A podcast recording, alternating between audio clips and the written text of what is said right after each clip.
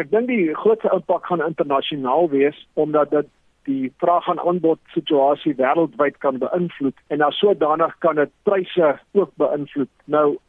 vir Suid-Afrika beteken dit kom ons nou hanteer Suid-Afrika goeie nuus want ons sit self met 'n groot oes somergraan oes en uh, mense sou verwag dat pryse moes afkom maar pryse bly bestendig so dis goeie nuus vir Namibië wat uh, ook produseer en invoerafhanklikes kan dit 'n nadelige impak hê in die sin dat die gelande prys van grane en graanprodukte in Namibië negatiewe invloed word in die sin dat die pryse hoog kan wees of hoër kan wees. Gaan 'n impak hê op kosinflasie en dies meer.